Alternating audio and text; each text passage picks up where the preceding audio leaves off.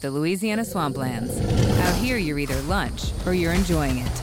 Make sure you end up on top with the all-powerful lineup of Kia SUVs, like the Telluride, Sportage, and Sorento, equipped with available all-wheel drive, higher ground clearance, and the interior capacity to bring everything you need.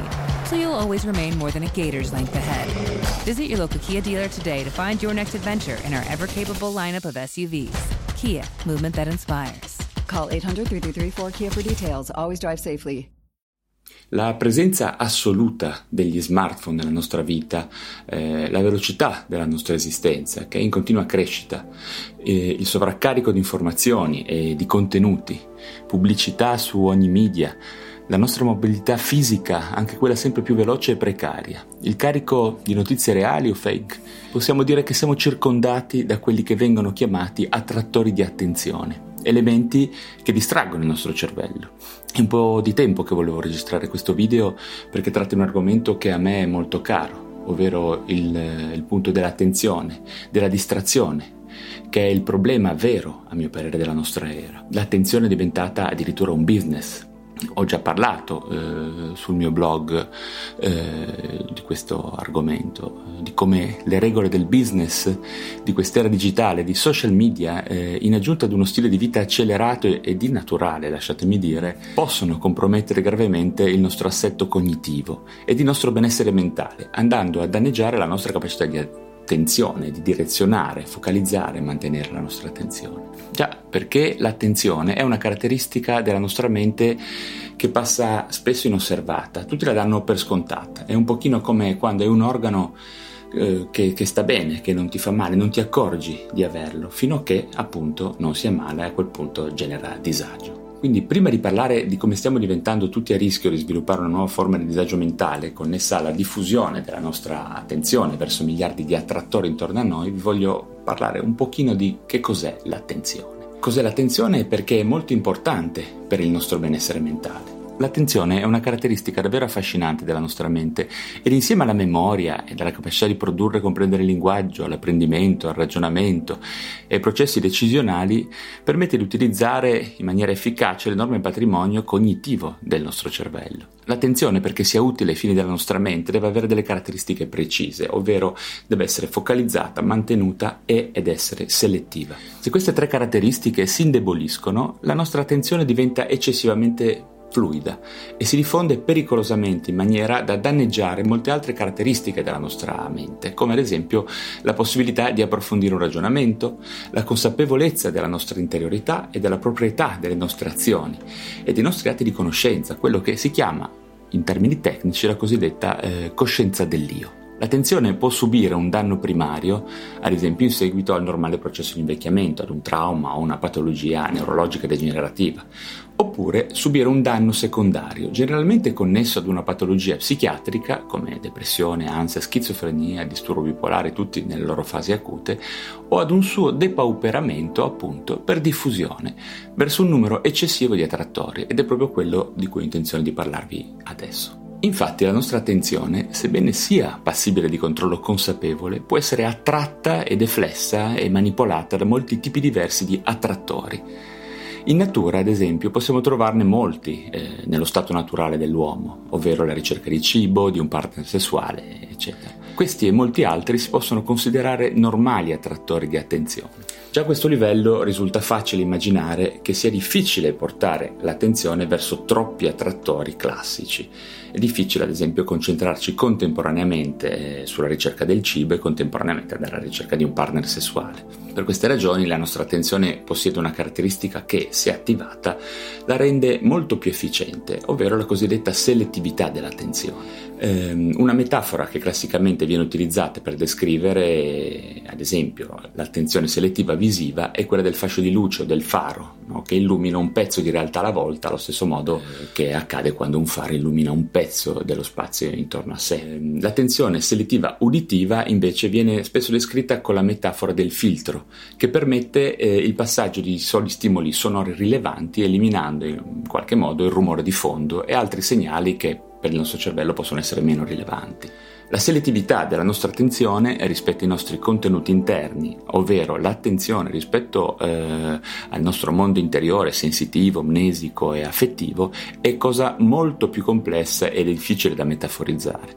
Ma lasciatemi dire, eh, di attenzione ne possediamo soltanto una, sia per il mondo esterno che per il mondo interno. Di conseguenza un certo patrimonio di essa andrebbe anche risparmiato per le nostre possibilità introspettive e sensoriali, per guardarci dentro. Cosa accade quindi nel nostro mondo attuale, dominato da una velocità eccessiva, da richieste di performance elevatissime, dalla presenza del digital, che rappresenta una fonte enorme di connessione, di contenuti accattivanti, di informazioni, di opportunità sensoriali. Le conseguenze di tutto questo sono state, eh, diciamo, una moltiplicazione di questi cosiddetti attrattori di attenzione che assorbono e diffondono la nostra attenzione con conseguenze non ancora completamente chiare sul piano psicopatologico. Ci sono davvero pochi studi che si sono dedicati a questo aspetto. Questa introduzione vorrei terminarla con un'affermazione che per me è molto importante e nodale per riuscire a comunicare efficacemente il significato profondo di quello che vi sto dicendo, ovvero la nostra attenzione è un capitale finito, per nulla illimitato. Con questa frase intendo dire che la nostra capacità di portare attenzione in maniera efficace ha dei limiti che per varie ragioni, che vi spiegherò poi anche in seguito, stiamo raggiungendo eh, molto rapidamente e con delle modalità pericolose per la nostra salute mentale, che può essere messa a rischio da questo.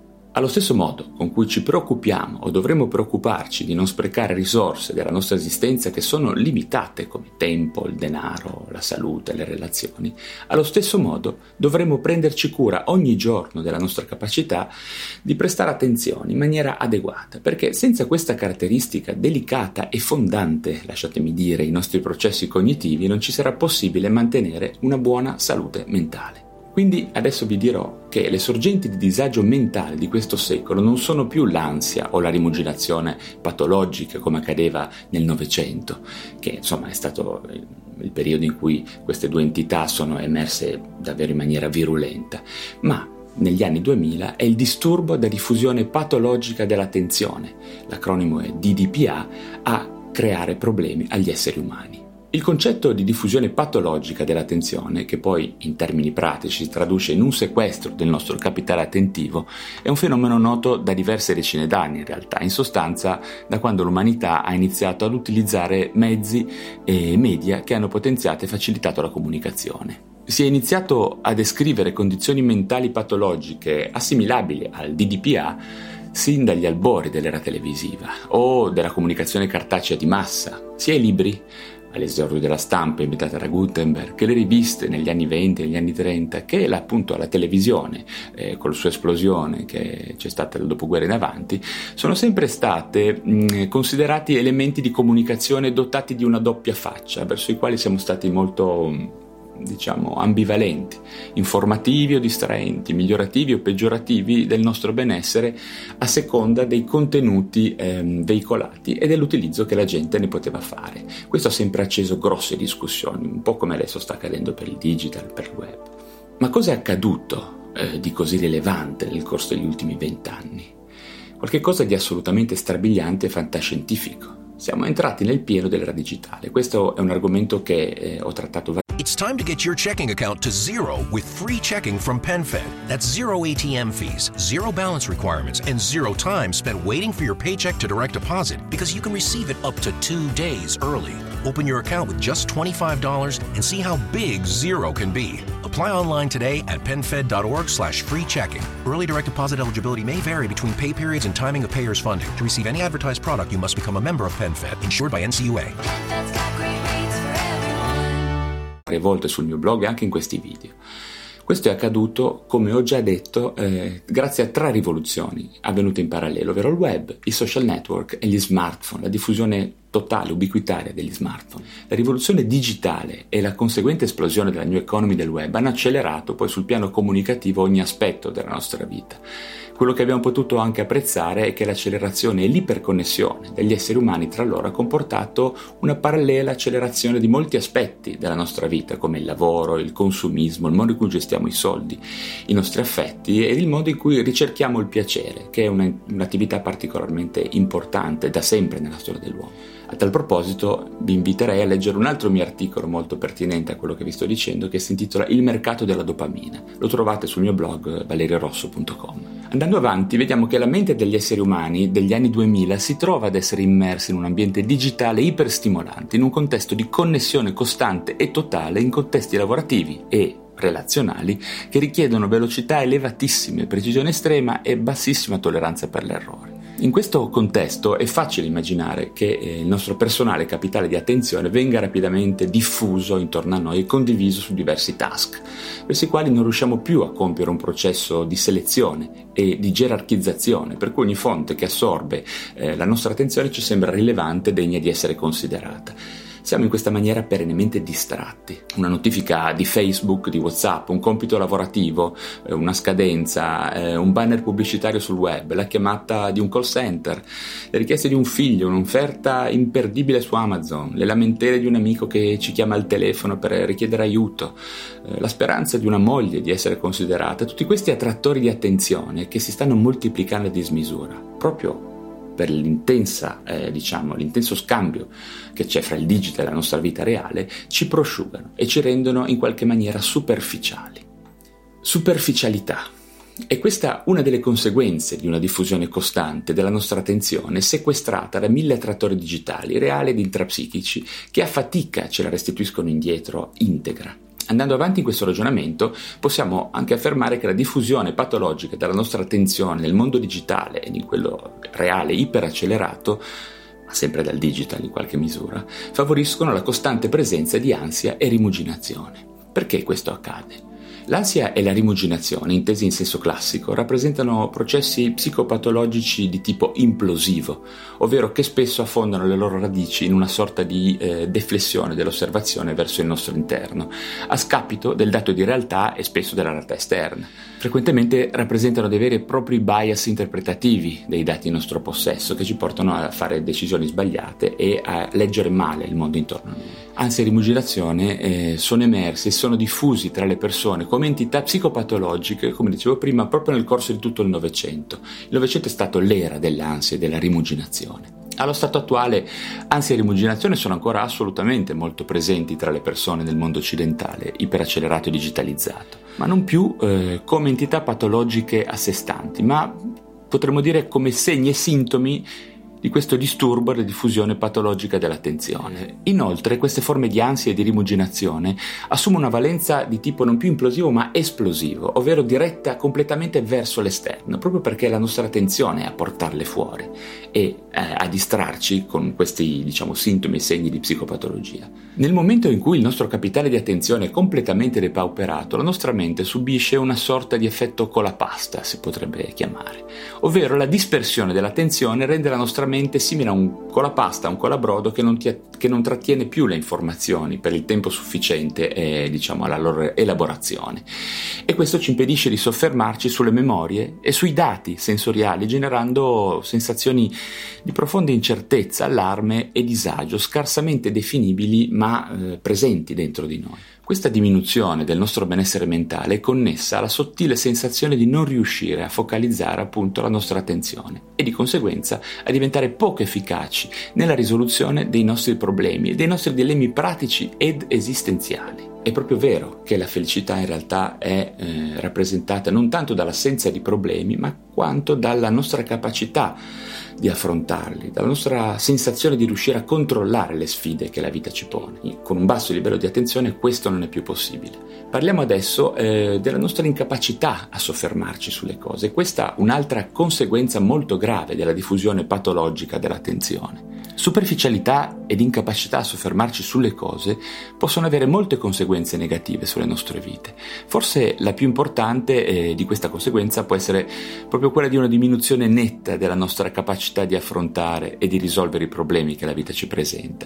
Questo può comportare, come vi accennavo prima, sintomi di ansia e di rimuginazione, oppure, su un altro versante, quello che Sigmund Freud definirebbe negatorio e grandioso, ci possono rendere dei veri procrastinatori, eh, o ancora ci possono possono condurre ad un'allegra ed irresponsabile negazione della presenza dei problemi, che forse è ancora peggio. Tutto va bene, Madama la Marchesa, come recitava la famosa canzone. Voglio farvi un elenco riassuntivo dei più probabili sintomi e segni che potrebbero caratterizzare un disturbo costante della capacità di portare eh, attenzione secondaria ad una diffusione, quindi a una deupaperizzazione dell'attenzione stessa. Possiamo avere ansia, rimuginazione, ehm, attacchi di panico, eh, disturbi da desiderio sessuale o anorgasmia, difficoltà relazionale, difficoltà eh, di apprendere nuovi task, nuovi compiti, eh, di acquisire nuove capacità, sviluppare anedonia o alessitimia, andate a vedere di cosa si tratta, sono cose che sono molto diffuse in questa società. Questo cluster di sintomi e segni di psicopatologia che personalmente correlo fortemente al disturbo da diffusione patologica dell'attenzione è in aumento eh, tra la popolazione, a mio parere. Ma quanto tutti questi sintomi stanno influenzando il nostro benessere mentale? E cosa possiamo fare per provare ad uscire da questa adolescenza tecnologica che stiamo vivendo negli ultimi anni? Non credo che sia sbagliato definire quest'era adolescenza tecnologica, in cui abbiamo possibilità stupende, molto potenti, ma che rischiamo di usare in maniera pericolosa e davvero inconsapevole. La domanda che mi faccio e che faccio ai miei colleghi è la seguente. Il disturbo da diffusione patologica dell'attenzione, l'IDPA, può essere davvero considerato una nuova entità psicopatologica e in che misura potrà influenzare le nostre esistenze? Lasciatemi dire che per provare sentimenti autentici, vivere le nostre passioni e scrivere il nostro futuro abbiamo bisogno di riuscire a soffermarci sulle cose, di focalizzare i nostri pensieri e le nostre azioni. In poche parole abbiamo bisogno di poter disporre della nostra attenzione. Se questa eh, qualità della nostra cognizione ci viene sottratta, proprio perché diluita diffusa in plurime direzioni, rischiamo di perdere il motivo per cui la vita vale la pena di essere vissuta ovvero la nostra possibilità di autodeterminarci e di essere, in ultima analisi, liberi.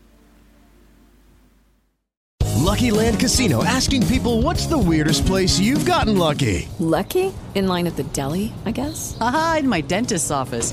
More than once, actually. Do I have to say? Yes, you do. In the car before my kids' PTA meeting. Really? Yes. Excuse me, what's the weirdest place you've gotten lucky? I never win and tell. Well, there you have it. You can get lucky anywhere playing at LuckyLandSlots.com. Play for free right now. Are you feeling lucky? No purchase necessary. Void where prohibited by law. 18 plus. Terms and conditions apply. See website for details.